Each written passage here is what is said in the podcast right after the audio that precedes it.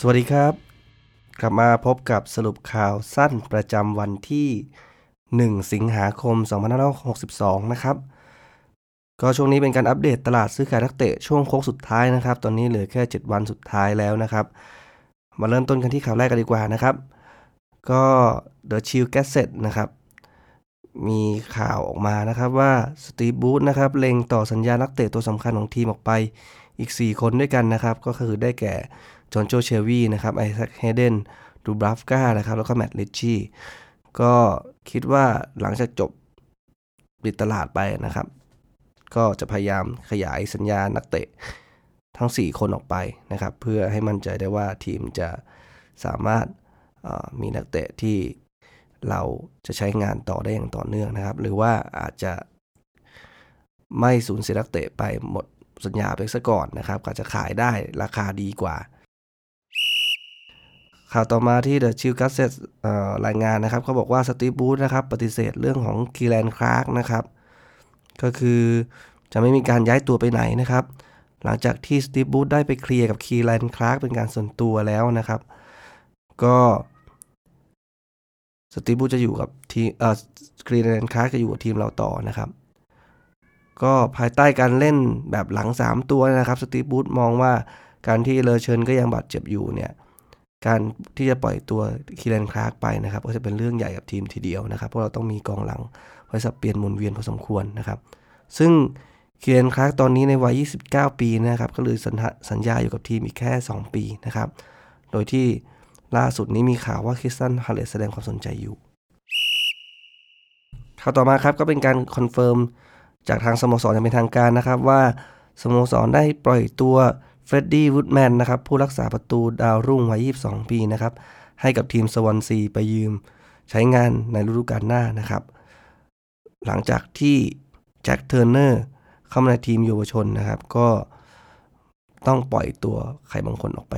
บ้างนะครับ ไม่งั้นก็จะแน่นทีมเกินไป แล้วก็อาจจะไม่มีโอกาสในการที่จะลงไปเล่น ต้องมีพื้นที่ให้ นักเตะทุกคนได้แสดงผลงานด้วยนะครับ แต่ว่าสมมุติเราดองไว้เนี่ยอาจจะทำให้ดาวรุ่งที่ดีๆ อาจจะแย่ไปเลยนะครับ ข่าวต่อมาครับสกายสปอร์ตนะครับ รายงานว่านิวคาสเซิลนะครับมีการยื่น ซื้อนะครับเอมิลคราฟแบ็กขวาทีมอาเมียงนะครับ และแล้วก็ทีมชาติสวีเดนด้วยนะครับ โดยที่ยื่นไปด้วยกันด้วยราคา 5.5 ล้านปอนด์นะครับ คราวที่แล้วเนี่ยเรายื่นไปที่ 4.5 ล้านปอนด์นะครับ ก็โดนทีมเอเมียงปฏิเสธมานะครับ ก็หวังว่าเรายื่นอีกครั้งหนึ่งเนี่ยจะมีโอกาสมากขึ้นหรือเปล่า ที่เขาจะปล่อยตัวมาให้เรา ซึ่งเอมิลคราฟเนี่ยครับก็ถูกยืมไปเล่น ให้ทีมเอเมียงในฤดูกาลที่แล้วนะครับ จากโบโลญญาลงเล่นไปทั้งหมด 35 นัดนะครับ ช่วยทำให้ทีมจบที่อันดับที่ 15 ก็คงต้องติดตามมาต่อไปนะครับ ว่าจะเป็นยังไง ข่าวต่อมานะครับ The Chronicle สื่อท้องถิ่นของเมืองนิวคาสเซิลนะครับ ก็ได้รายงานนะครับว่าอัปเดตความคืบหน้าเรื่องของดิวของเดไวท์เกลนะครับ ก็คือสโต๊กซิตี้นะครับ เคยแสดงความสนใจที่จะดึง ไวเกลไปร่วมทีมเพื่อช่วยทีมสู้ศึกในระดับแชมเปี้ยนชิพนะครับ แต่ว่าหลังจากที่นิวคาสเซิลตั้งค่าตัวไวเกลไว้ที่ 15 ล้านปอนด์นะครับ ก็เหมือนทางสโต๊กจะชะงักนะครับ แล้วก็น่าจะถอนทัพกลับนะครับ ไม่ไม่ไปต่ออทางนี้เนี่ยทางนิวคาสเซิลมองว่า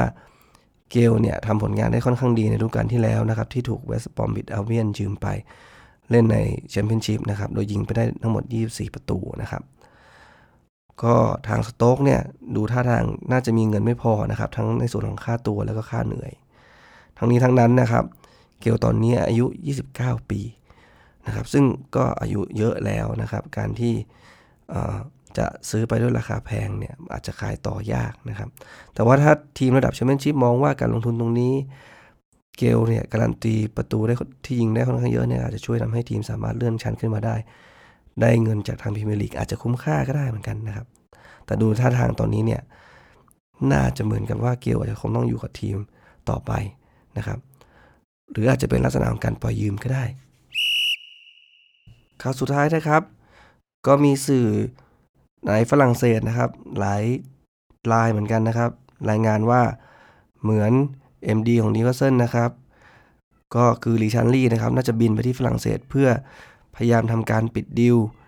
ทั้งส่วนของอาแลงแซงต์แม็กซิแมงนะครับ แล้วก็